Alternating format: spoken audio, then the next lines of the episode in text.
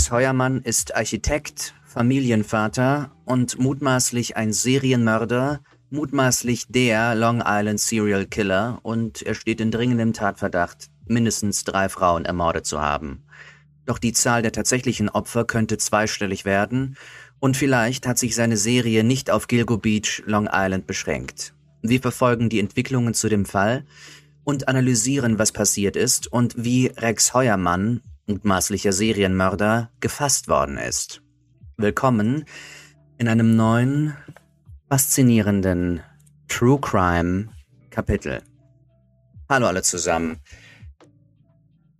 Das, wovon wir heute sprechen, ist übers Wochenende passiert und ähm, eine kleine Vorrede dazu. Serienmörder wirken so ein bisschen wie ein Relikt aus der Vergangenheit. Ihre Zahl sinkt stetig, das haben wir, ich glaube, bei einer Analyse von ähm, Ted Bundy war das, glaube ich, gesehen, dass die Aufklärungsquote hoch ist, dass diese Leute mehr denn je gefasst werden und Ausnahmen bestätigen eben die Regel.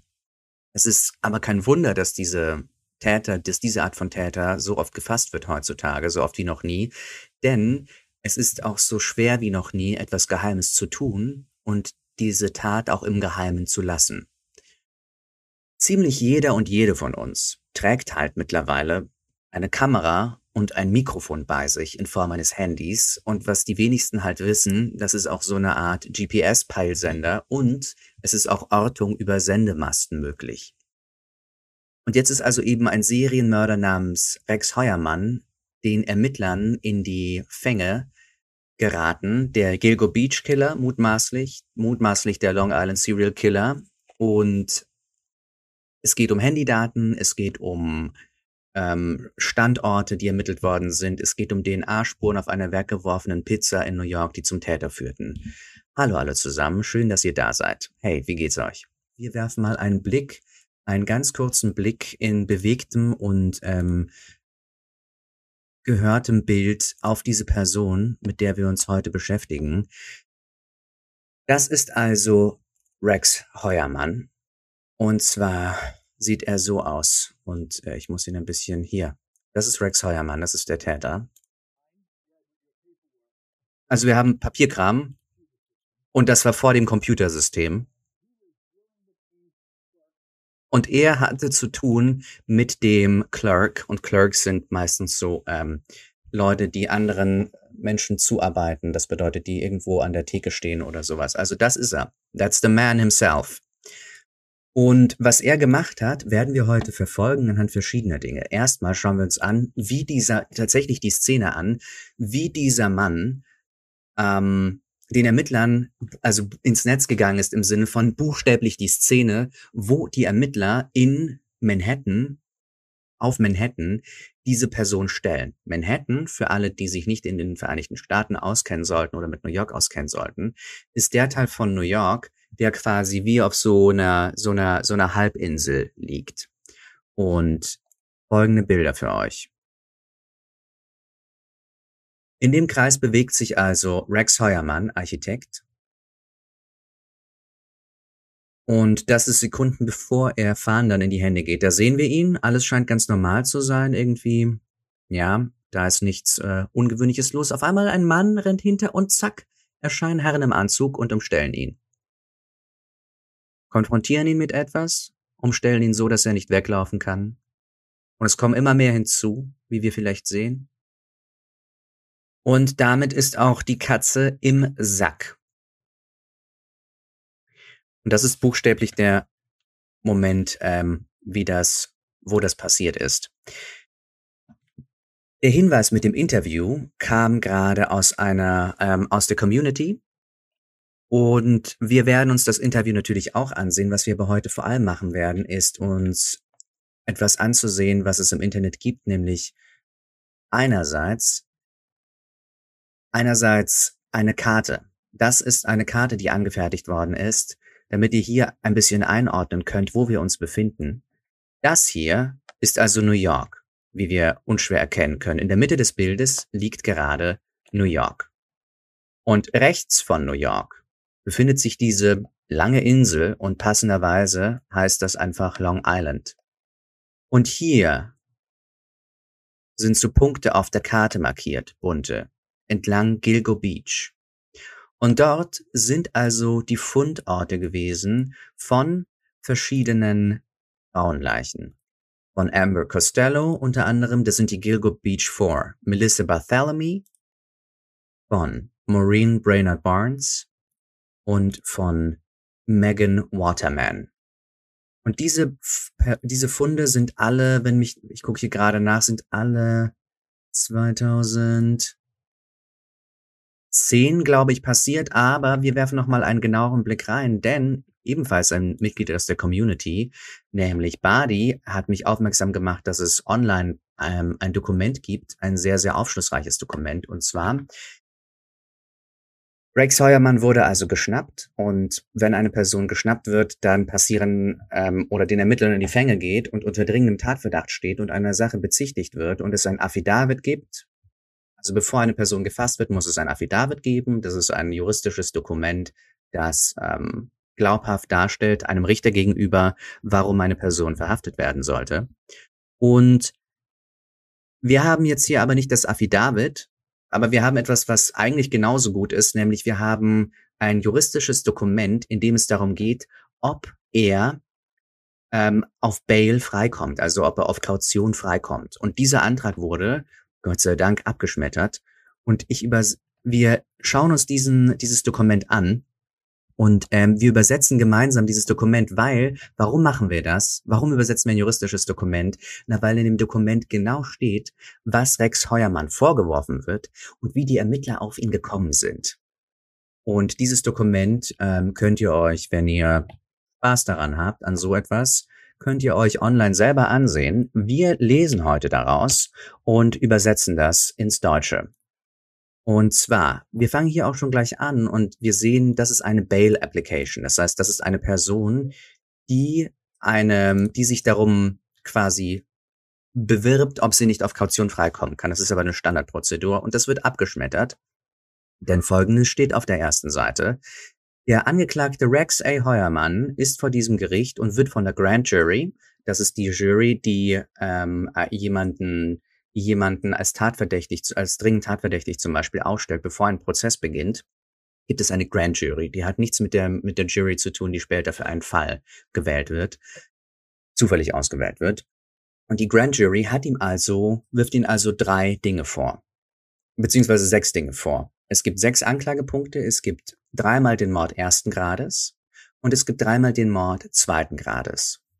Und das ist jeweils an Mord an Melissa Bartholomew, ungefähr um den, um den 10. Juli 2009 herum. An Megan Waterman, ungefähr um den 6. Juni 2010 herum.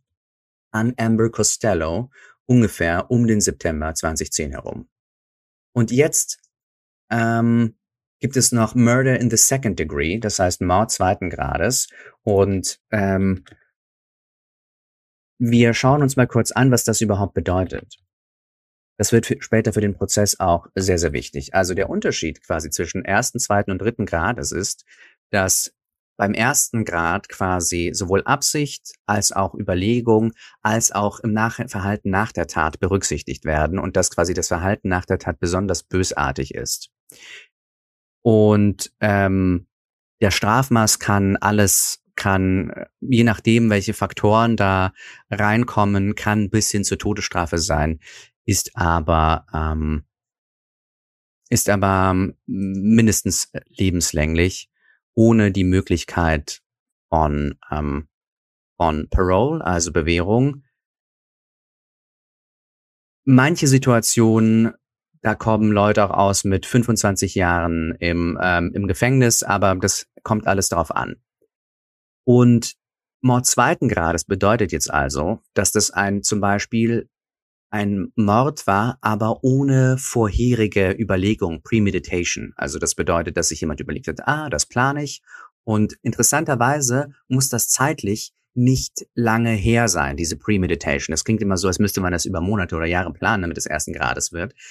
Das ist nicht der Fall, sondern es reicht schon, eine, ein, eine Planung findet schon statt, wenn es quasi kann schon Minuten oder auch nur einige Sekunden, kann trotzdem pre premeditated sein. Ähm, es könnte aber auch nur zweiten Grades sein, wenn jemand zum Beispiel jemandem nur starke körperliche Schäden zufügen will oder wenn jemand einfach extrem nachlässig handelt. Und das könnte dann, äh, wenn das aber passiert, dann könnte es auch zum Beispiel ein Felony Murder werden. Und das Strafmaß dementsprechend ist geringer, aber wir halten uns nicht zu sehr mit dem Strafmaß für Mord zweiten Grades auf. Wir gehen einmal nämlich weiter. Ihr werdet festgestellt haben, aufmerksam wie ihr seid, dass da, weil es die, es sind, es gilt die Gilgo Beach Four. Das sind vier Frauenleichen, die hier relativ nah beieinander gefunden worden sind. Verlesen, es gibt aber nur sechs Anklagepunkte und drei ähm, also und zwei für jeweils einen, einen Mord. Und eine Frau wird nicht genannt, weil man dort nicht genau nachweisen kann, dass er es war. Für diese Klage zumindest. Und diese Frau ist Maureen Brainerd Barnes, deren, ähm, deren Leiche gefunden worden ist dort. Das, so viel dazu für alle, die sich zu so denken, hä, aber warum nur, warum nur drei Personen? Und jetzt kommen wir, jetzt geht's ins Eingemachte. Da steht also weiterhin, wie unten beschrieben, basierend auf der schwerwiegenden, abscheulichen Natur dieser Serienmorde, der Planung und Voraussicht, die in diese Verbrechen eingeflossen sind, der Stärke der Beweisführung des Volkes, also das bedeutet der Seite des Staates, der Länge der Inhaftierung, die dem Angeklagten bei einer Verurteilung droht, der langen Zeit, die der Angeklagte in der Lage war, sich der Festnahme zu entziehen, seine kürzlichen Recherchen nach sadistischem Material, Kinderpornografie, Bildern der Opfer und ihrer Angehörigen, die Online-Gegenüberwachung im Rahmen der strafrechtlichen Ermittlungen. Damit ist gemeint, dass er recherchiert hat, wie man sich einer Überwachung entzieht. Die Verwendung von fiktiven Nummern, Brenner-E-Mails, also Wegwerf-E-Mails und Handykonten sowie sein Zugang zu Schusswaffen und sein früherer Waffenbesitz sind die einzigen Mittel, um sicherzustellen, dass der Angeklagte Rex A. Heuermann auch vor Gericht wirklich zurückkehrt. Und die einzige Möglichkeit, das, ähm, das sozusagen zu gewährleisten, besteht darin, ihn ohne Kaution in Untersuchungshaft zu nehmen. Das bedeutet, gleich hier wird also die Kaution abgeschmettert.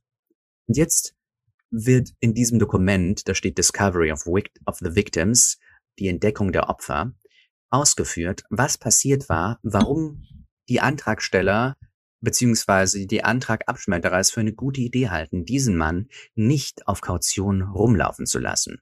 Und folgendes steht da. Entdeckung der Opfer. Am 11. Dezember 2010 führte der Polizeibeamte John Malia mit seinem K9-Partner Blue, K9 das ist ein äh, interessanterweise sogar eine Art Wortspiel. Das ist im Prinzip eigentlich ein Hund, ein ähm, speziell ausgebildeter Hund, in diesem Fall ein, Poli ein Polizeihund wahrscheinlich. Aber Canines werden zum Beispiel auch von, vom Militär teilweise verwendet. Aber das ist hier womöglich ein Polizeihund. John Malia führte also eine Trainingsübung am Ocean Parkway in Gilgo Beach, Suffolk County, New York durch. Im Verlauf der Übung entdeckte Blue eine Reihe menschlicher Überreste. Die Überreste wurden später als die von Melissa Barthélemy identifiziert. Zwei Tage später, am 13. Dezember 2010, setzte das SCPD die Suche in der Nähe des Fundortes der sterblichen Überreste von Melissa Barthélemy fort. An diesem Tag fanden Mitglieder des SCPD drei weitere Gruppen menschlicher Überreste innerhalb einer Viertelmeile vom ersten Fundort entfernt. Und hier haben wir also äh, siehe Bild unten. Diese drei zusätzlichen Überreste wurden als die von Maureen Brainerd Barnes, Megan Waterman und Amber Costello identifiziert. Die Todesursache aller vier Frauen wurde als tödliche Gewaltanwendung festgestellt. Und das ist eben das Bild, das wir vorhin gesehen haben. Das, das heißt also, das sind diese vier Fundorte oder wie es hier noch schöner, schöner in Anführungszeichen auf der Karte ist, ähm, das sind diese vier Punkte. Und das ist, liegt alles sozusagen innerhalb einer Viertelmeile. Das bedeutet, das ist sowas wie 400, eher 500 Meter voneinander entfernt. An diesem Ocean Parkway. Direkt am Ozean. Aber weiter im Text. Die Ermittlungen zu diesen Todesfällen standen miteinander in Verbindung, da die Opfer neben anderen Faktoren alle in unmittelbarer Nähe zueinander platziert worden zu sein schienen, ungefähr 22 bis 33 Fuß vom Rand des Parks entfernt. Das heißt, das sind also sowas wie ähm, 10 Meter. Dass es alles zierliche Frauen im Alter von etwa 22 bis 27 Jahren waren, von denen man annahm, dass sie als Sexarbeiterinnen tätig waren, dass alle Kleidung und persönliche Gegenst dass sie alle Kleidung und persönliche Gegenstände vermissen ließen und dass sie alle ermordet worden waren und alle kurz vor ihrem Verschwinden Kontakt zu einer Person hatten, die ein Burner, also Wegwerf-Handy benutzte. Das bedeutet, das sind also Handys ohne zugehörige verifizierte Identität. Das heißt, man kann also ein Mobiltelefon kaufen, ohne sagen zu müssen, wer man ist, und dann kann man nicht identifiziert werden. Es sei denn, und weil die Handys von zwei der vier Opfer benutzt worden sind durch eine Person, durch eine bestimmte. Brainerd Barnes und Barthélemy wurden vom Mörder nach ihrem Tod benutzt. Zusätzlich dazu wurden alle vier Opfer in ähnlicher Weise positioniert und entweder mit Gürteln oder Klebeband gefesselt aufgefunden, wobei drei der Opfer in eine Art Sackleinen eingewickelt waren.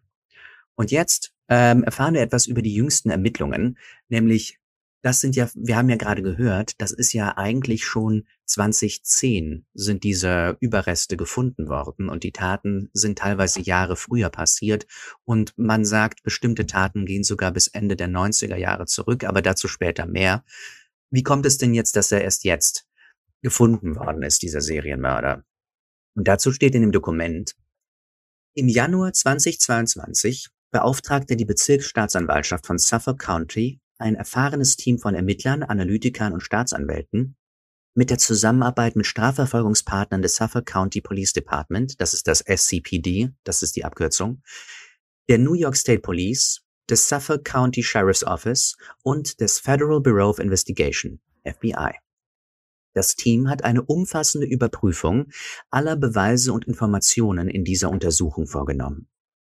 Am 14. März 2022, etwa zwei Monate nach Beginn der erneuten gemeinsamen Ermittlungen, führte diese umfassende Überprüfung zur Entdeckung eines Chevrolet Avalanche der ersten Generation, der zum Zeitpunkt der Morde auf den Angeklagten Rex A. Heuermann zugelassen war und ganz kurz, bevor es weiter im Text geht, ihr habt bestimmt auch schon gehört, ja, da war irgendwas mit DNA und da war irgendwas mit Auto. Und jetzt sehen wir ja also, dass die, nachdem sie im Januar 2022 nochmal angefangen haben, sie auf dieses Auto aufmerksam geworden sind im Zuge der Ermittlungen.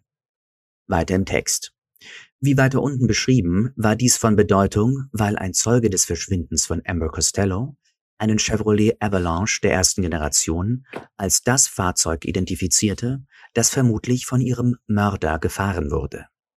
Diese Entdeckung führte zu einer umfassenden Untersuchung des Angeklagten Heuermann, die aus über 300 Subpoenas, also Vorladungen, Durchsuchungsbefehlen und anderen rechtlichen Verfahren zur Beschaffung von Beweisen bestand. Wie weiter unten näher erläutert, wurden unter anderem Handyrechnungen des Angeklagten Heuermann aufgedeckt, die mit den Standorten der Mobiltelefone übereinstimmen, übereinstimmen und zwar für erstens die Wegwerfhandys, die verwendet wurden, um Treffen mit drei der vier Opfer zu arrangieren, zweitens die verhöhnenden Spottanrufe, die verwendet wurden, um ähm, bei einem Verwandten von Frau Barthélemy, drittens einen Anruf eines Detektivs auf dem Handy von Frau Barthélemy während er ihr Verschwinden untersuchte. Und viertens, Anrufe, die die Mailbox auf dem Handy von Frau Brainerd Barnes nach ihrem Verschwinden abhörten. Und jetzt kommt's nämlich, und wir werfen gleich nochmal einen Blick auf die Karte, damit ihr wisst, wo das ist. Darüber hinaus lebte Heuermann in Massapequa Park, wo die Opfer vermutlich verschwanden, und er arbeitete in Midtown Manhattan in der Nähe des Ortes, an dem die verhöhnenden Anrufe an die Schwester von Frau Barthélemy getätigt wurden. Wie weiter unten ausführlicher dargelegt, wird angenommen, dass der Angeklagte Rex A. Heuermann die Person ist, die die Wegwerfhandys benutzte, um mit jedem der vier Opfer vor ihrem Verschwinden zu kommunizieren und die das Handy von Frau Brainerd Barnes und das von Frau Barthélemy nach ihrem Tod benutzte. Sowohl der Angeklagte Heuermann als auch diese Wegwerfhandys hatten bedeutende Verbindungen sowohl nach Midtown Manhattan als auch nach Massapequa Park, New York. Und da würde ich mich gerne korrigieren. Er hat ähm, die Handys der Opfer nach der Tat benutzt. Ähm, ich habe vorhin, glaube ich, ähm, fälschlicherweise gesagt, die Opfer benutzt. Das ist nicht das, was ich sagen wollte. Und jetzt sind wir hier wieder also auf dieser Karte von eben und wir gehen mal zurück. Also das sind also die Opfer hier, die gefunden worden sind. Und jetzt ist hier also das Zuhause von, von Heuermann. Hier, dieser rote Stern, das ist also sein Zuhause. Und hier also nach Süden, quasi hierhin, von, den, von der, vom Stern zu diesen Opferpunkten, ist das nicht wirklich weit. Und das, ähm, das ist also die, der erste, die, der erste Verdacht und beziehungsweise ein Verdachtsmoment und der zweite Moment ist also, wenn wir jetzt hier weiter nach Westen gehen, ein bisschen weiter, sehen wir hier, dass hier also Manhattan ist. Und in Manhattan gibt es auch einige interessante Punkte. Und zwar, wir werden später auf anderen Karten sehen, dass er sich gleichzeitig mit Handys der Opfer auf in Midtown Manhattan aufgehalten hat und Anrufe kamen von ihm. Wahrscheinlich, höchstwahrscheinlich von ihm. Aber weiter im Text. Das Verschwinden und der Mord an Maureen Brainerd Barnes.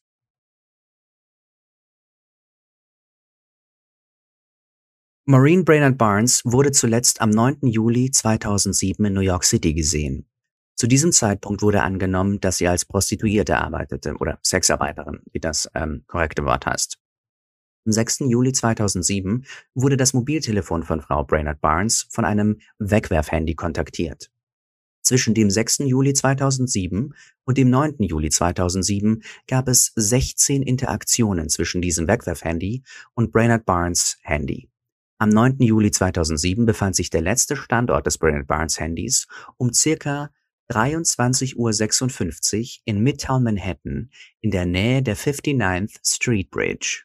Danach verzeichnete das Brainerd Barnes Handy bis zum 12. Juli 2007 keine weiteren Aktivitäten.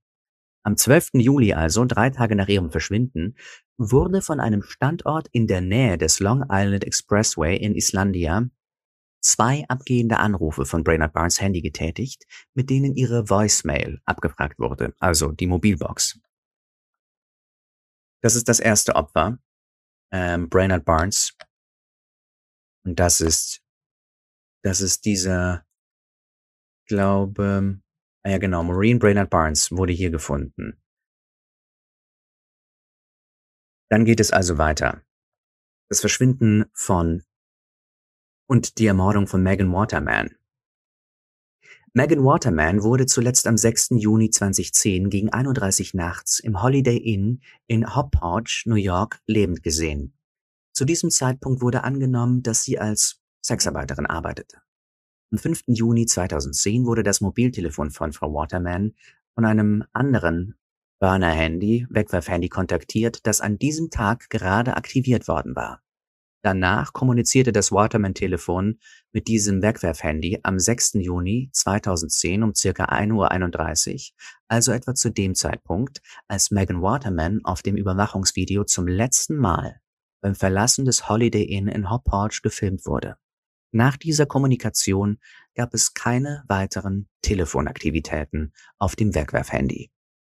Die Aufzeichnungen des Mobilfunknetzes zeigen jedoch, dass das Waterman-Handy nach Massapequa Park reiste, wobei der letzte Standort des Mobilfunknetzes in Massapequa Park um 3.11 Uhr in der Nähe des Wohnsitzes des Angeklagten Heuermann lag. Das ist also die weitere Verbindung. Das heißt, die Person, die später da gefunden worden ist, war quasi mit deren Handy war zum letzten Mal aktiv in der Nähe des Wohnorts des, äh, des Täters. Warum man immer in der Nähe sagt, weil das ähm, eine relativ exakte, aber auf einige Meter nur exakte Wissenschaft ist. Wie wir ja beim Melly-Prozess gesehen haben, werden diese Handys, ähm, werden diese Handys so geortet, dass man mit einer an Sicherheit grenzenden Wahrscheinlichkeit sagen kann, in diesem Radius hat sich das Handy befunden. Und das kann man machen ähm, weil Handys quasi sich mit Sendemasten verbinden und Sendemasten speichern, wann welches Handy sich mit ihnen verbunden hat. Und wenn man jetzt also mehrere Sendemasten in der Gegend hat, verbindet sich das mit dem stärksten Sendemast, wie wir erfahren haben. Aber je nach Signalstärke kann man also triangulieren, weil man also Daten von verschiedenen Positionen hat, kann man ungefähr bestimmen, wo sich jemand befunden hat. Das Verschwinden und die Ermordung von Amber Costello. Amber Costello wurde zuletzt am 2. September 2010 lebend gesehen. Als sie in den späten Abendstunden ihre Wohnung in der 1112 America Avenue in West Babylon verließ. Zu diesem Zeitpunkt wurde angenommen, dass sie als Sexarbeiterin arbeitete. Am 1. September 2010, dem Tag vor dem Verschwinden von ihr, wurde das Mobiltelefon von Frau Costello von einem Wegwerfhandy kontaktiert.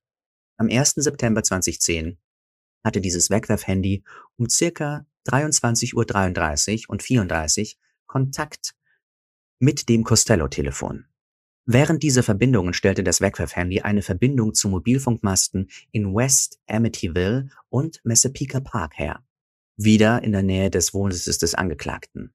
Danach fuhr das Wegwerfhandy nach West Babylon in die Nähe des Wohnsitzes von Amber Costello und hatte um circa 12.05 Uhr am 2. September 2010 Kontakt mit dem Costello-Handy. Und jetzt passiert etwas Interessantes weiter im Text. Laut Zeugenaussagen tauchte um die Zeit dieser Kommunikation zwischen dem Wegwerfhandy und dem Costello-Telefon am 1. und 2. September eine, ein, ein Freier auf in der Wohnung von Frau Costello in West Babylon, New York. Nachdem also der Kunde die Wohnung betreten hatte, wurde ein Trick angewandt, nämlich die Person ähm, tat so, als wäre sie der empörte Freund von Amber Costello und der Kunde verließ die Wohnung daraufhin, während Amber Costello das Geld aber einbehielt. Bei der Befragung von diesem Zeugen wohl wurde dieser Kunde als großer weißer Mann beschrieben der etwa 1,90 rum groß war, vielleicht größer, vielleicht kleiner, Mitte 40, dunkles, buschiges Haar hatte und eine große ovale Brille im Stil der 70er Jahre trug. Ein Zeuge beschrieb ihn der Polizei gegenüber als einen Oger, also so eine große, ungeschlachte Gestalt. Außerdem bemerkte ein Zeuge einen Chevrolet Avalanche der ersten Generation, der in der Einfahrt des Hauses geparkt war. Dem Zeugen zufolge sagte dieser Kunde nach der Finte, also diesem Trick, den sie gespielt haben, er sei nur ihr Freund und ähm, und sag ihr, dass ich sie anrufen werde. Und ging zur Haustür hinaus. Also mutmaßlich war das eben, war das eben Heuermann. Am 2. September um 1 Uhr nachts, 1.18 Uhr, nachdem dieses ganze, dieses ganze, dieses Theater stattgefunden hat, schickte das Wegwerfhandy eine Textnachricht an das Costello-Telefon, in der es hieß, das war aber nicht so nett, also ähm, das nächste Mal habe ich einen gut, oder? Und aus den Telefonaufzeichnungen geht jetzt also weiter hervor, dass sich das Wegwerfhandy zwei Minuten nach dem Versand dieser Textnachricht in Massapequa Park befand. Einem Zeuge zufolge wurde die Frau Costello am nächsten Tag, dem 2. September, erneut eben vom selben Kunden kontaktiert, der in der Nacht zuvor mit ähm, dem Avalanche äh, beim Haus war. Und weiter heißt es, Amber sagte uns, dass er sie wiedersehen wollte, ähm, aber wegen ihres Freundes nicht ins Haus zurückkommen wollte. Also der wollte sich woanders treffen. Am 2. September um 21.32 Uhr kommunizierte das gleiche Wegwerfhandy vom Vorabend erneut mit dem Costello-Telefon und während dieser Kommunikation verwendete das Wegwerfhandy einen Standort in Midtown, Manhattan. Im Anschluss an diese Kommunikation und auf der Grundlage der Standortaufzeichnungen reiste das Wegwerfhandy nach Massapequa Park und hatte um circa 22.39 Uhr und 23.05 Uhr Kontakt mit dem Costello-Telefon. Und die Standortaufzeichnungen des Wegwerfhandys zeigen, dass das Telefon um circa 23.17 Uhr nach West Babylon in die Nähe des Wohnsitzes von Amber Costello reiste. Anschließend ließ Amber Costello ihr eigenes Mobiltelefon zurück, verließ die Wohnungstür und war da zum letzten Mal lebend gesehen. Kurz nachdem Frau Costello das Haus verlassen hatte, beobachtete ein Zeuge, wie ein dunkler Ruck am Haus vorbeifuhr, und zwar aus der Richtung, in die Amber Costello gegangen war. Und das sind die, ähm, das sind die sehr genauen Beschreibungen, wie, und die müssen so genau sein, weil das ein gerichtliches Dokument ist, weil man nicht einfach aufs Geratewohl aufgrund ein, irgendeines gearteten, ähm, lose gearteten Verdachtes jemanden verhaften darf und ihm bestimmte Sachen vorwerfen darf, sondern man muss schon wissen, was man tut. Und ähm, das ist alles sehr genau beschrieben, damit es später, falls es zu einem Prozess kommen sollte, einfach eine, eine Absicherung gibt, dass es nicht ähm, wie sagt man, ja, dass es wasserdicht ist, dass es juristisch wasserdicht ist. Wir machen mal noch ein bisschen weiter, weil jetzt kommen nämlich noch, ähm, genau, das ist das, das ist das Spannende. Äh, ihr habt bestimmt schon gehört, dass es Gerüchte gibt, ja, hat dieser Mörder denn zum Beispiel einen, einen Komplizen gehabt oder sowas? Und wie kann es denn sein, dass dieser Serienmörder so ein Leben geführt hat, wie er es geführt hat und niemand soll irgendwas gemerkt haben? Wir schauen mal zum Beispiel auf seine Webseite. Das ist tatsächlich seine Webseite, wie sie ist. Das ist RH, da sehen wir das Logogramm. Rex Heuermann, Architecture, Interior Design. Um, about, meet the team. Treffen wir doch mal das Team. Und da steht, we couldn't find the page you were looking for. Hm, warum wohl? Also das ist eine Person, die, wie wir sie auch gerade in dem Video gesehen haben, eine eine bestimmte Form von Fassade hat, auch in New York rumläuft mit, mit Anzug und ähm, quasi oberflächlich erfolgreich ist. Nein, nicht er, nicht er, er ist der Interviewer.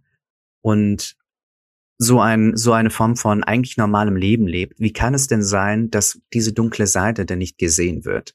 Und dann ist die nächste Schlussfolgerung, ah, hat vielleicht, hat er vielleicht einen Komplizen gehabt, war es vielleicht sogar gar die Ehefrau. Das ist natürlich eine furchtbare ähm, ein furchtbarer Gedanke, aber natürlich nicht abwegig, weil es definitiv auch Fälle gibt, in denen das der Fall ist.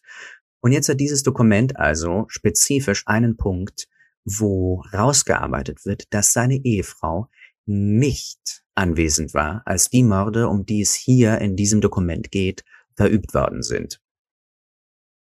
Der ganze Punkt lautet nämlich, Aufzeichnungen belegen, dass die Ehefrau des, Beklag des Angeklagten Heuermann zum Zeitpunkt des Verschwindens von Bartholomew, Waterman und Costello nicht in New York war. Und jetzt ähm, steht da hier also bezeichnenderweise zeigen Reiseunterlagen, dass die Ehefrau des Angeklagten Heuermann am 8. Juli 2009 die Vereinigten Staaten in Richtung Island verließ. Am 18. August 2009 kehrte die Ehefrau des Angeklagten Heuermann in die Vereinigten Staaten zurück.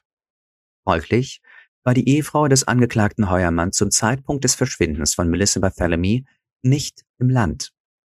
Aus den Aufzeichnungen der Mobiltelefonrechnung geht hervor, dass das von der Ehefrau des Angeklagten Heuermann abonnierte, also das gehört ihr Mobiltelefon, am 4. Juni 2010 von New York nach Maryland transportiert wurde. Am 8. Juni 2010 kehrte das von der Ehefrau des Angeklagten Heuermann abonnierte Mobiltelefon von Maryland nach New York zurück. Folglich war das Mobiltelefon, das die Ehefrau des Angeklagten abonniert hatte, zum Zeitpunkt des Verschwindens von Megan Waterman nicht im Bundesstaat New York. Und aus den Mobilfunkrechnungen geht hervor, dass das von der Ehefrau des Angeklagten Heuermann abonnierte Telefon am 28. August 2010 von New York nach New Jersey transportiert wurde. Am 5. September 2010 kehrte das von seiner Frau abonnierte Mobiltelefon von New Jersey nach New York zurück. Folglich befand sich das Mobiltelefon, das die Ehefrau des Angeklagten Heuermann abonniert hatte, zum Zeitpunkt des Verschwindens von Amber Costello nicht im Bundesstaat New York. Warum das hier ähm, auch noch so in diesem ganzen Detail erwähnt wird, das, äh, da kommen wir gleich darauf zu sprechen, wenn es um DNA-Spuren geht. Und wir, ähm, ich habe noch ein paar Bilder gefunden von Dingen, die wir wahrscheinlich schon so in Soundbites gehört haben, dass irgendwelche seltsamen Puppen gefunden worden sind und rausgetragen worden sind, dass er Waffen besessen hat und so weiter. Da kommen wir überall, überall noch drauf. Warum das also so wichtig ist, dass seine Frau abwesend ist, weil man quasi bei an den Überresten in verschiedenen an verschiedenen Orten Haare gefunden hat, die nicht nur zum Beispiel Haare des Täters oder des Opfers sind. Und man hat diese Haare, die DNA dieser Haare analysiert und teilweise herausfinden können, okay, das sind halt wahrscheinlich, und wir sagen hier wahrscheinlich, weil das ist auch keine hundertprozentige Sache, wahrscheinlich die Haare von der Ehefrau. Von Rex Heuermann. Und dann fragt man sich ja gut, aber wie kommen denn ihre Haare dahin? War sie vielleicht wirklich vor Ort? Und die Erklärung dazu wäre, nein, war sie wahrscheinlich nicht. Ihr Handy war nicht da, sie war verreist. Das wird man auch wahrscheinlich noch weiterhin belegen können. Darum gibt es keinen Haftbefehl gegen sie. Nämlich, dass ähm, aber man hat ja die Haare von Personen, mit denen, also es sei denn meine Haare, aber man hat ja die Haare von Personen, mit denen man zusammenlebt, so an sich. Man hat Hautzellen an sich von der Umgebung, von Personen, mit denen man sehr viel Zeit verbringt. Auch von seinen Tieren. Ich meine, wer Katzen hat, wer Hunde hat, der weiß, was mit Haaren passiert. Und genauso ist es auch mit, äh, mit Menschenhaar. Vielleicht nicht ganz so extrem wie mit ähm, Tieren, die gerade Fell ähm, verlieren. Und damit ist also eigentlich dieser gesamte Punkt oder dieser gesamte Strang mit, ja, hat seine Ehefrau was damit zu tun, dass es damit gecuttet. Nope. Bis auf weiteres. Hm. Nein. Und jetzt kommen wir zu den Mobilfunkrechnungen des Rex Aheuermann. Während des Verschwindens und der Ermordung der Opfer besaß der Angeklagte Heuermann ein Architekturbüro in Midtown Manhattan. Da gehen wir nochmal kurz rüber. Das sind, ähm, das ist wieder die Webseite, die könnt ihr, das ist rh-architecture.com. Und das ist dieses, das ist dieses Architekturbüro. Contact. Das ist, wie wir hier sehen, das ist die 358. 85. Fifth Avenue. Und das ist hier wirklich mitten, mitten in Manhattan. Das ist zwischen Garment District, Midtown East und Mary Hill. Das können wir bestimmt auf unserer Karte hier finden.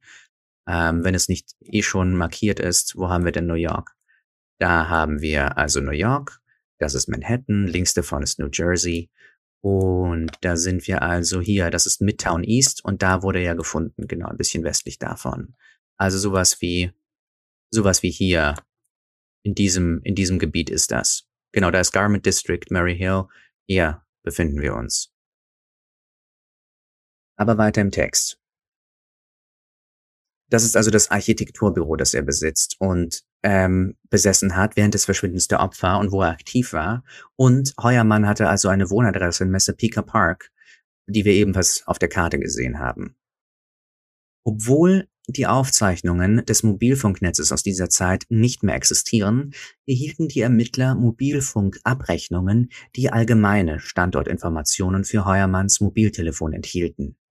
Eine Überprüfung dieser Aufzeichnungen sowie von Heuermanns American Express Aufzeichnungen zeigte zahlreiche Fälle, in denen sich Heuermann an denselben Orten aufhielt wie die Mobiltelefone, die zur Kontaktaufnahme mit den Opfern Barthélemy, Waterman und Costello verwendet wurden, sowie die Verwendung der Mobiltelefone von Brainerd Barnes und Barthélemy, als diese nach dem Verschwinden der Frauen zum Abhören der Voicemail und eben für Spottanrufe verwendet worden waren. Zeichnenderweise, und das ist ein sehr, sehr spannender Satz, konnten die Ermittler keinen Fall finden, in dem sich Heuermann an einem von diesen anderen Handys getrennten Ort aufhielt, als eine solche Kommunikation stattfand. Das bedeutet, es gibt nicht ein Beispiel, von wo man sagen könnte, ja, aber da war er gerade woanders. Nope. Das, sein Handy und das Handy der Opfer waren quasi immer am selben Ort, wenn es Kommunikation gab. Wenn es diese, als es, als es diese bestimmten Kommunikation gab. So. Zum Beispiel, am 10. Juli 2009, dem letzten Tag, an dem Melissa Barthélemy lebend gesehen wurde, befanden sich beispielsweise also sowohl das Wegwerfhandy als auch das Telefon des Angeklagten Heuermann in der Gegend von Massapequa und fuhren gemeinsam in Richtung New York City. Danach fuhren sowohl das Telefon von Melissa Barthélemy als auch das Telefon von Heuermann in Richtung Osten nach Massapequa. Und jetzt werden ähm, weitere Beispiele genannt. Es wird, es wird jetzt relativ, relativ ähm, eindeutig geschildert, was das für Beispiele sind. Die könnt ihr euch, ähm, die werde ich jetzt, glaube ich, nicht, äh, um euch nicht zu Tode zu langweilen, ähm, alle einzeln vorlesen. Wir werden jetzt eine zum Beispiel mit ähm, mit einer, mit einer Abbildung mal gucken, weil wir mögen ja Bilder, nicht wahr? Das heißt also, ich, das sage ich so, ich mag Bilder. Ähm, genau. Und zwar, das ist, das, da geht es um Barthélemy. Da sehen wir, dass also ähm, diese zwei Orte, das heißt, wir haben hier das Telefon des Opfers. Links haben wir, das ist der 17.07.2009. um ähm, 20 vor 1 nachmittags. Ein Anruf, der ungefähr eine Minute sechs Sekunden dauert, äh, Switch Manhattan und und Rex Heuermanns Office und das sind, das ist nicht mal eine halbe Meile entfernt, sozusagen, diese, diese Kommunikation. Das ist ein Beispiel. Oder wir haben ein weiteres Beispiel von, ähm, ich glaube, genau, das ist wieder, das ist wieder die Rechnung kann sein sogar, dass es das, dass es das, ähm, dass dasselbe Opfer ist. Da haben wir sogar etwas, was, was den Radius nochmal mehr zeigt, wie bei Mellys Fall, wenn ihr das guckt. Das, das, das steht also spezifisch. Ähm, am 22. Juli 2009 um 8 Uhr, äh, um 18.51 Uhr zeigen die Aufzeichnungen des Mobilfunkstandorts, dass das Mobiltelefon das zum Wegwerfen war, in New York, New York City aktiv war, und zwar an einem Mobilfunkmast, wie wir ja eben schon etabliert haben, in der 19th West äh, 34th Street, die etwa 872 Fuß, das sind sowas wie 200, 300 Meter oder 0,16 Meilen von den damaligen Büroräumen des Angeklagten Heuermann in der 19th West 36th Street, New York, entfernt ist. Das ist, äh, da sehen wir die Abbildung. Am selben Tag um circa ähm, 12 nach 5 wurde in den Abrechnungsunterlagen von Heuermanns Mobiltelefon ein Anruf in New York City ausgeführt. Das heißt also, man hat dieses Telefon und man weiß, dass sozusagen er sich dort befindet, weil sein Handy kommuniziert hat. Wenn man also, wenn es sich also teilweise nicht in Sendemasten einloggt oder wenn man teilweise bestimmte Daten nicht hat, kann man quasi aus diesen Mobilfunkrechnungen zum Beispiel feststellen, ah ja, er hat da einen Anruf abgesetzt und war da, weil das wissen die Telephone Companies, wo er sich befunden hat. Das brauchen die unter anderem auch, um Gebühren zu berechnen. Und sie wissen aber auch gleichzeitig, dass eine Stunde später da ein oder im selben Zeitraum ein Telefonat da stattgefunden hat. Dann können sie die sozusagen, ähm, ohne dass sie jetzt unfassbar detaillierte Zeugenaussagen haben zum Beispiel, diese, diese miteinander verbinden. Ähm, wir scrollen mal ein bisschen runter. Es, hier werden also diese ganzen, diese ganzen ähm, Beispiele aufgelistet, wo dargestellt wird, wie er, ähm, wie es unumstößlich ist sozusagen, wo er war. Da ist zum Beispiel ein ganz interessanter Fall äh, dessen, wo es jetzt also darum geht, dass man in wirklich einigen Fällen von in einer Entfernung von ungefähr einer halben Meile zu seinem Architekturbüro diese Anrufe und gleichzeitige Anrufe von seinem Ort aus erkennen kann. Ich lese da mal kurz rein. Und zwar ist das am 5. August 2009 zwischen 18.05 Uhr und 9.11 Uhr benutzte ein männlicher Anrufer das Barthélemy-Telefon, also eines der Opfer, um die Familie von Frau Barthélemy zu kontaktieren. Während dieses Zeitraums nutzte das Barthélemy-Telefon die folgenden Mobilfunkmasten in New York City, die zwischen 2230 und 3280 Fuß von Heuermanns damaligen Büro entfernt sind. Das ist alles ungefähr eine halbe Meile. Und das sehen, da sehen wir die Abbildung. Das bedeutet, diese Mobilfunkmasten wurden verwendet und dann hat man sozusagen trianguliert. Wenn wir genauer hinsehen, dann sehen wir auch, was ich mit triangulieren meine. Das heißt, diese Mobilfunkmasten haben eine bestimmte Ausrichtung. Ich weiß gar nicht, ob man das so, so gut sieht hier gerade. Ich versuche mal noch mehr ranzuzoomen. Ähm, die haben so bestimmte Pfeile. Das heißt, die strahlen offenbar nicht zu gleichen, mit gleicher Signalstärke in alle Richtungen aus, sondern die gehen so in einem bestimmten Winkel in eine Richtung. Und wie wir jetzt, und das war bei Mellys Fall genauso, da hat man auch gesehen, da gab's, das war mitten in der Stadt, Miramar, und da gab es so eine Triangulierung, diese ganzen Winkel. Und jetzt sehen wir, die sind in eine bestimmte Richtung ähm, ge gerichtet und jetzt gibt es also nur bestimmte Flächen, wo sie sich überschneiden. Und man kann jetzt also mit Logik und Mathematik bestimmen, wo sich wer wann aufgehalten hat, und zwar vergleichsweise genau. Ähm, so viel dazu. Und jetzt kommen wir zu einem Punkt, also das sind, das sind die Beweise, die ihr selber gerne nochmal nachlesen könnt.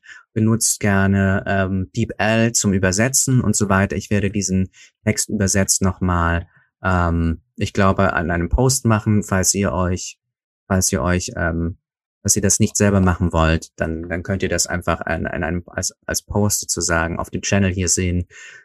Und jetzt kommen wir zu einem, zum nächsten Kapitel nämlich weitere mit dem Angeklagten Heuermann verbundene Handys, Wegwerfhandys und Online-Kontenaktivitäten.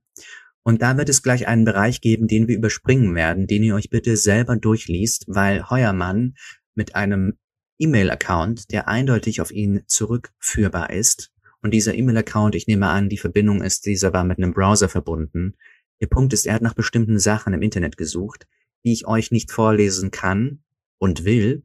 Und das heißt, bitte schaut euch das selber nach. Ich sage euch, welche Seite das ist. Ich glaube, das ist sowas wie Seite 18, 19. Wir werden da kurz drüber scrollen, aber ich werde diese Sachen nicht übersetzen und werde sie nur sehr kurz zeigen.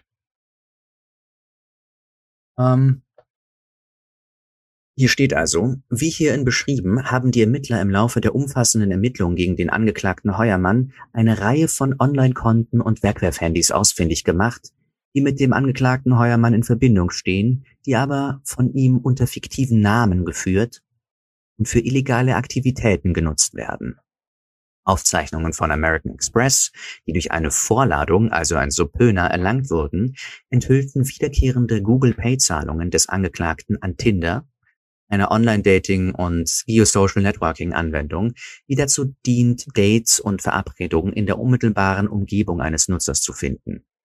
Daraufhin wurden Aufzeichnungen von Tinder eingeholt, aus denen hervorging, dass das Tinder-Profil auf den Namen Andy und Heuermanns zweiter Vorname ist eben Andrew, also dafür steht das A in Rex A. Heuermann, mit Links zu einem Wegwerfhandy, und dann kommt die Nummer, das auf den fiktiven Namen Andrew Roberts angemeldet war und ein E-Mail-Konto mit dem Namen springfieldman9 at aol.com verwendete.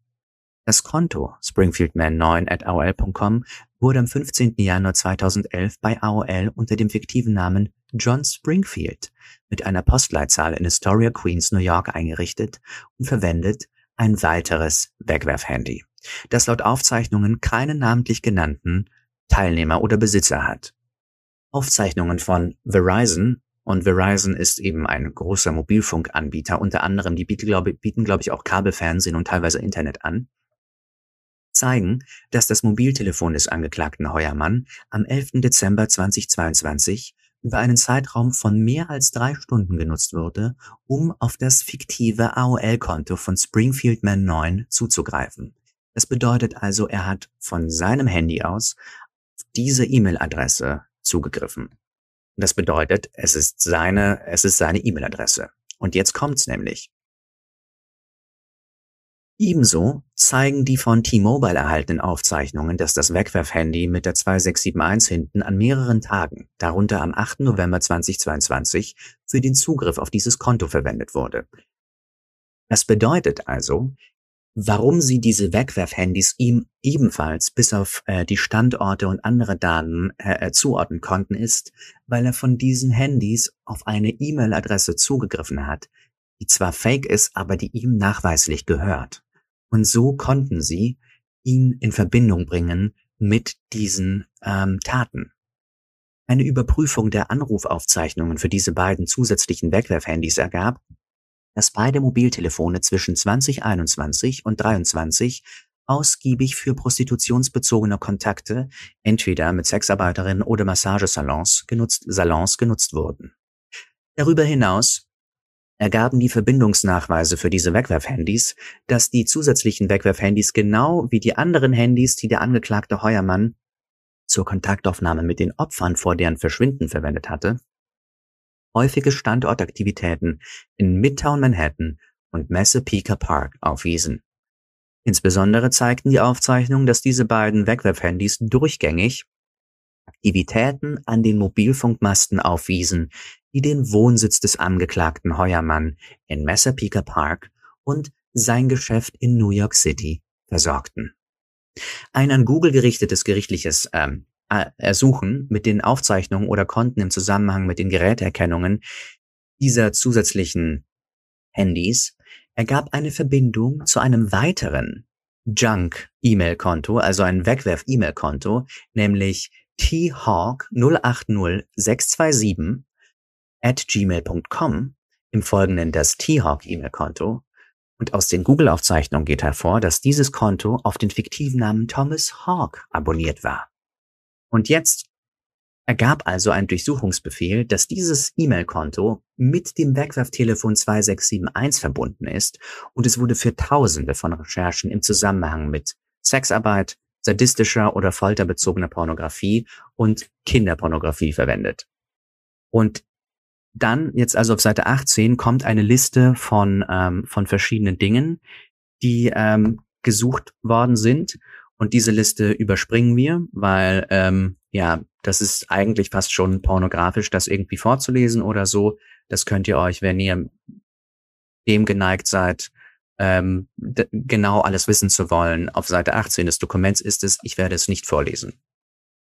Und ähm, wir gehen dann weiter. Ich werde aber ähm, definitiv schauen wir uns diese Suchen an. Die haben nämlich nichts mit ähm, Pornografie zu tun, sondern dieses Konto, das T-Hawk E-Mail-Konto, wurde also dazu verwendet, zwischen März 2022 und Juni 23 mehr als 200 Recherchen im Zusammenhang mit aktiven und bekannten Serienmörder anzustellen und dem Verschwinden und den Morden an Brainerd Bames, äh, Barnes, Melissa, Melissa Bartholomew, Megan Waterman und Amber Costello sowie über Ermittlungen.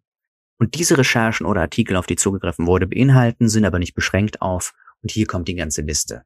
Warum kann, warum können die Strafverfolgungsbehörden die Anrufe des Serienmörders von Long Island nicht, ähm, nicht zurückverfolgen? Warum wurde der Long Island Serial Killer nicht erwischt? Ähm, dann einfach nur den Namen, dann Killer Telefonanruf, Killer Update, ähm, FBI aktive Serienmörder, ähm, eine Karte von allen bekannten Mördern, ungeklärte Mordfälle, die fünf äh, berüchtigsten alten Fälle, elf aktive Serienmörder. John Bitroff, wer auch immer das ist, das kommt mir gerade nicht, aber ich glaube einer der Ermittler. Und dann natürlich die Namen Megan Waterman, Melissa Bartholomew, Maureen Brainerd Barnes, ebenso aber auch ähm, Verwandte von diesen Personen, Gilgo Beach Homicide Investigation, etc., etc. Außerdem hat er, wie wir hier sehen, einige Nachforschungen, also ähm, das sind einige ähm, sozusagen Screenshots der Nachforschung, die er angestellt hat. Und ähm, das ist also auch das Bild, das äh, unter anderem fürs Thumbnail verwendet wird. Das sind also die ähm, Selfies, die er von sich gemacht hat, von dieser Webseite, von dieser, ich glaube, das war die Springfield, Springfield Man 9 Webseite. Da hat man also ein, ähm, ein, ein Durchsuchungsbefehl dafür, hat ein Selfie zutage gefördert, das der Angeklagte Rex Heuermann von sich selbst aufgenommen hat, um, Entschuldigung, um sexuelle Aktivitäten zu bitten oder irgendwelche Treffen zu arrangieren. Und das hat ihn, ähm, das hat das fiktive E-Mail-Konto und das wurde benutzt, um das Wegwerf-Handy mit der 2671 zu verbinden. Und das hat, ähm, das hat, das hat sozusagen die Verbindung zu diesen Fällen ergeben. Ähm, dann wurde schließlich der Angeklagte dabei beobachtet, wie er für ein Wegwerfhandy ähm, zusätzliche Minuten kaufte. Da sehen wir ihn hier mit einem ähm, Handy in der Hand, vielleicht sogar, vielleicht sogar das Wegwerfhandy. Da wurde, wurde er beobachtet dabei, wie er also für ein Wegwerfhandy zusätzliche Minuten kauft ähm, und hier nochmal ein anderes Bild von ihm von der Seite und hier, wie er eben Geld überreicht für diesen, ähm, für dieses Wegwerfhandy. Also er wurde vollkommen erwischt.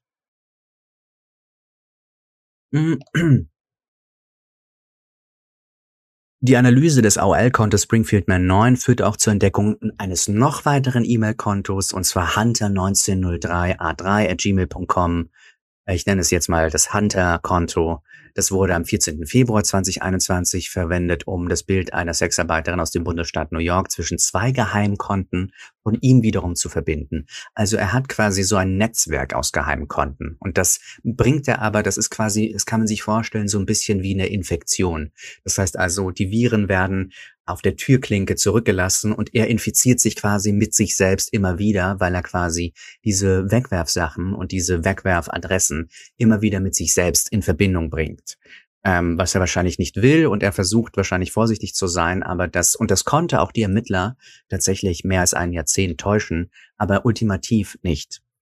Weitere Ermittlungen also ergaben, dass das Google-Konto Hunter am 14. Februar erstellt wurde, wobei als Telefon- und SMS-Rückrufnummer das ein bestimmtes Wegwerfhandy benutzt worden war. Andy Roberts, der falsche Name, derselbe falsche Name, der mit dem Tinder-Profil desselben Wegwerfshandys benutzt worden ist, sowie derselbe Alias-Name, derselbe äh, falsche Name, den der Angeklagte, den er äh, mit anderen, in anderen Kommunikationen verwendet hat.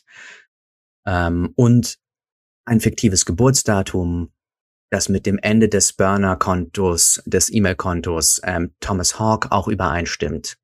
Schließlich stellte Google ebenfalls IP-Adresseninformationen für die Annahme der Nutzungsbedingungen durch den Nutzer zur Verfügung, die zeigten, dass das, ähm, dass eine bestimmte IP-Adresse das auf ähm, dass äh, diese Nutzungsbedingungen unterschrieben hat, dass das, was man normalerweise sofort wegklickt, ja, habe ich verstanden. Und Google weiß, welche IP-Adresse das macht.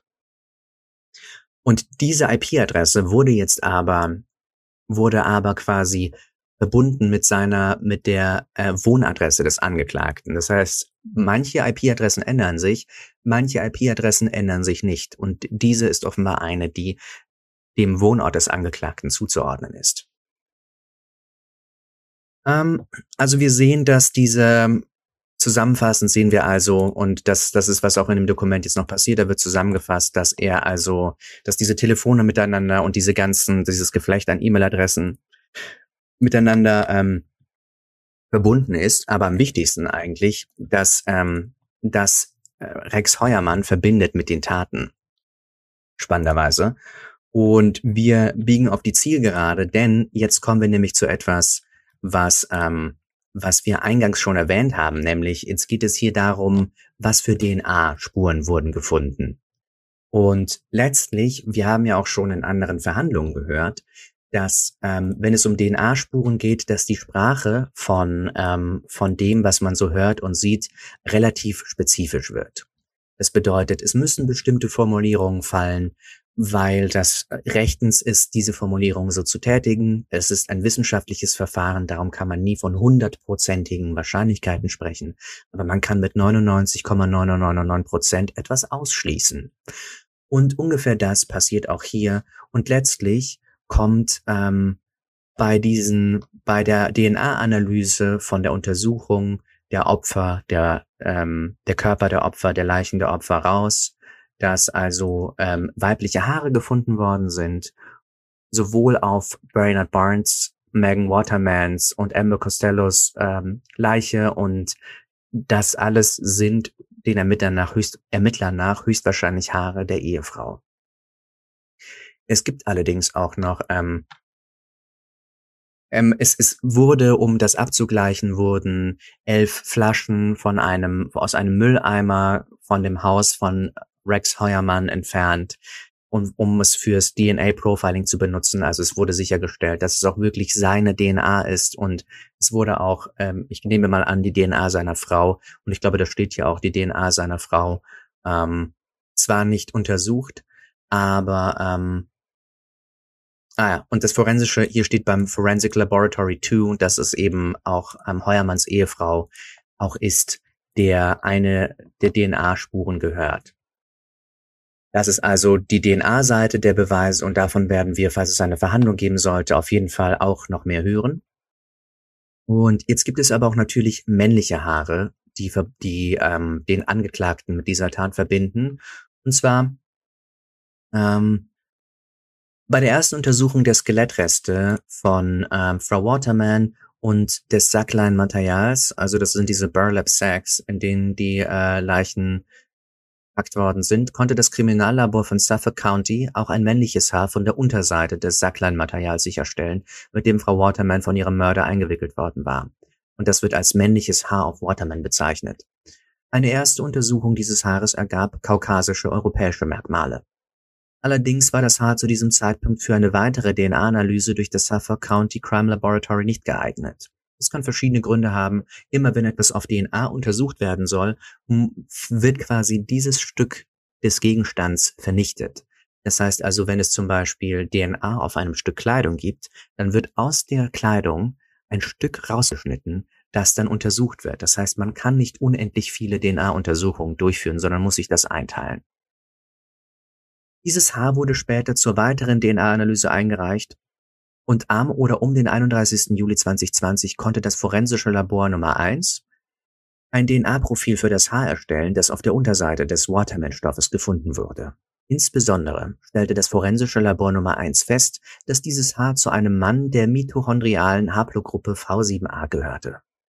Nach der Entdeckung des Chevrolet Avalanche, der auf den Angeklagten Heuermann zugelassen war, und der Untersuchung von Mobilfunkrechnungen und anderen Gegenständen, beobachtete ein Überwachungsteam am oder um den 26. Januar 2023 einen Pizzakarton, den der Angeklagte Rex A. Heuermann in eine Mülltonne vor dem Haus der 385. Fifth Avenue in Manhattan geworfen hatte und stellte ihn sicher.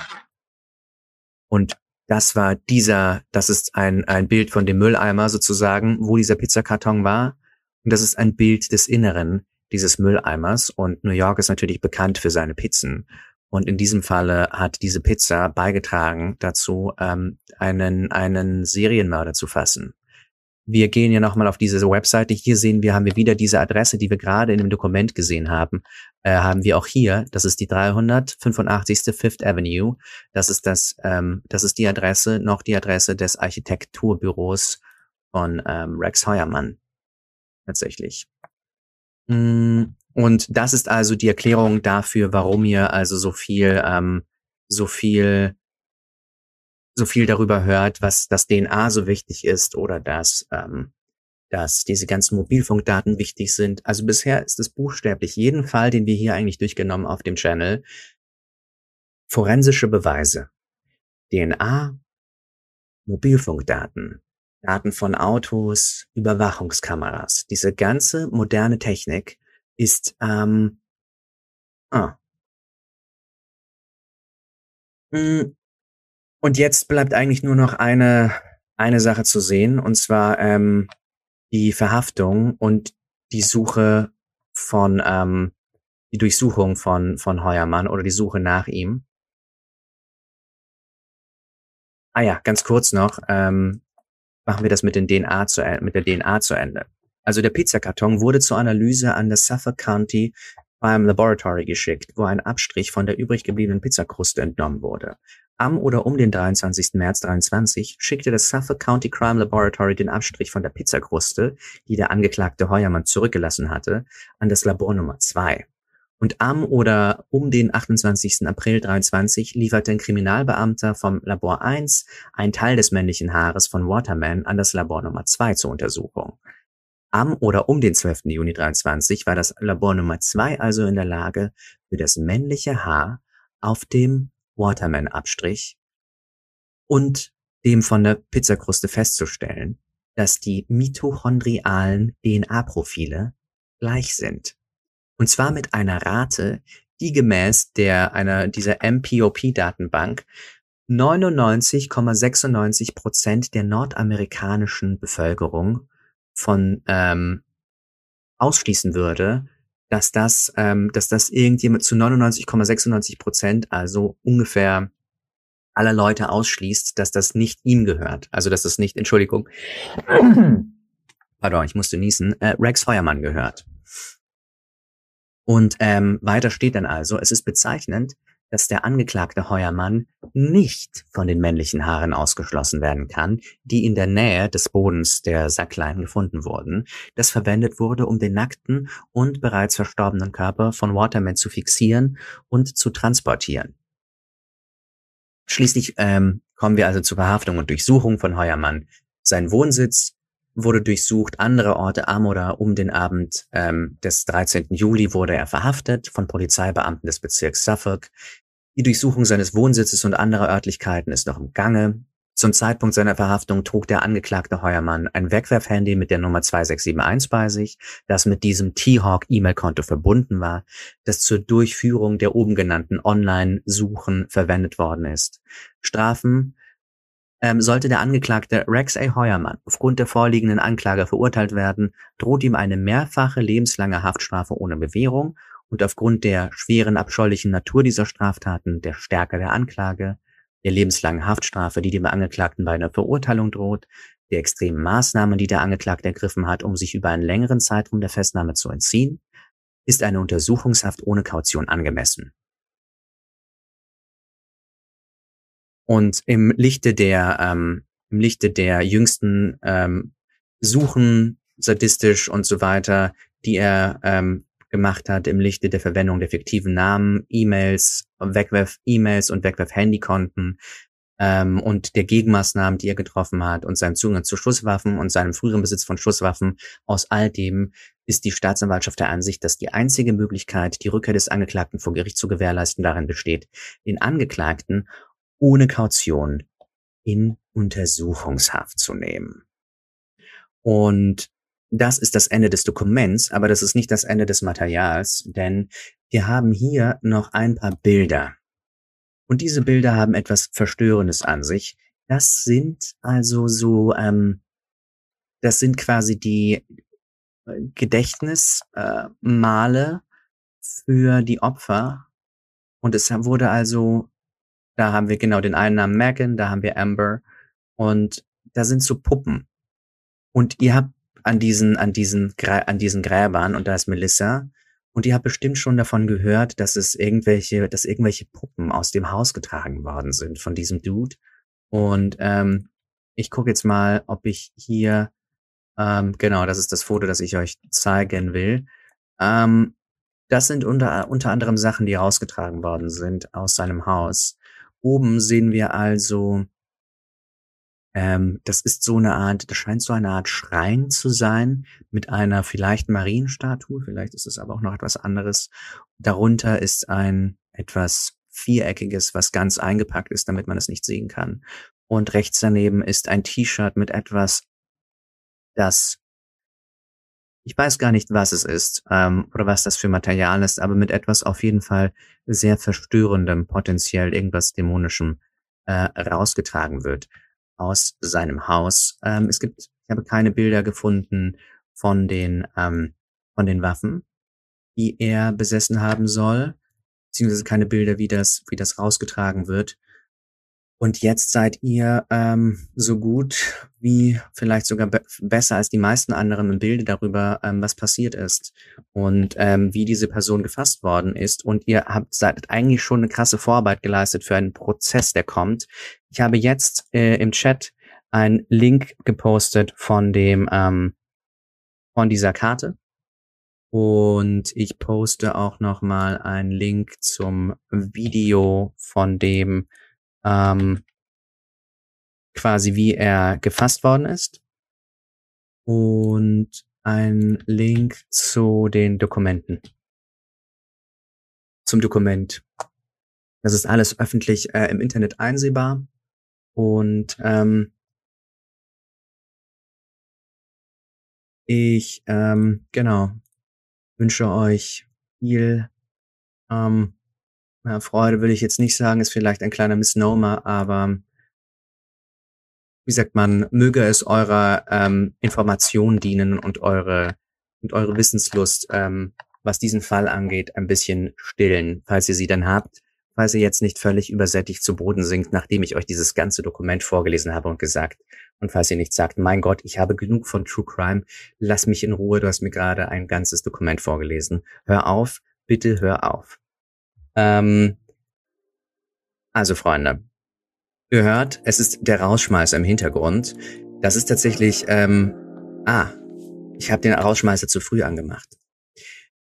Was wir machen werden, wir werden nur noch ein paar Sekunden zeigen vom Heuermann-Interview. Ich muss mir das genauer ansehen und wir können das nur ausschnittsweise zeigen, weil das nicht unser Video ist. Ähm, das hat jemand angefertigt und wieder hochgeladen. Wir zeigen hier nur kleine Ausschnitte. Wir hören noch mal rein, wie diese Person klingt. Am Dach. Typisch. Die gehen immer aufs Dach, außer um den Generator zu füttern, hat er dann weiterhin gesagt. So anyway, ähm, genau. Ihr könnt, das Interview ist online, das wurde, das könnt ihr auf Discord einsehen. Und überhaupt diese ganzen Sachen könnt ihr auf Discord einsehen. Das bedeutet also, ähm, vielen Dank, dass ihr heute da wart. Es war mir trotz allem ein großes Vergnügen, mit euch äh, die, in diesen Fall einzutauchen. Und wir sind wirklich sehr tief eingetaucht. Und ich ähm, wünsche euch einen angenehmen Abend. Wir werden morgen, ich weiß noch nicht um wie viel Uhr genau, der Richter hat gesagt, es ist 10 Uhr Eastern Time, glaube ich. Wenn Sie dann morgen loslegen, nee, das ist UTC-4. UTC-4 ist, ähm, ich werde herausfinden, was das ist, aber das ist sowas wie Das ist sowas wie ähm, 17, 18 Uhr oder so wird es morgen losgehen. Ähm, und zwar, was losgehen wird, ist nämlich der Prozess gegen Melly. Und zwar da werden die Closing Arguments präsentiert. Das heißt, schaltet morgen, ich glaube, sowas wie um 18 Uhr ein. Und wir hören uns die Closing Arguments an. Und das wird wahnsinnig spannend. Und ich glaube, das wird eine Weile gehen. Aber das ist das, das wird das Ende des YNW Melly Prozesses. Danach kommt nur noch unsere Verdict Watch.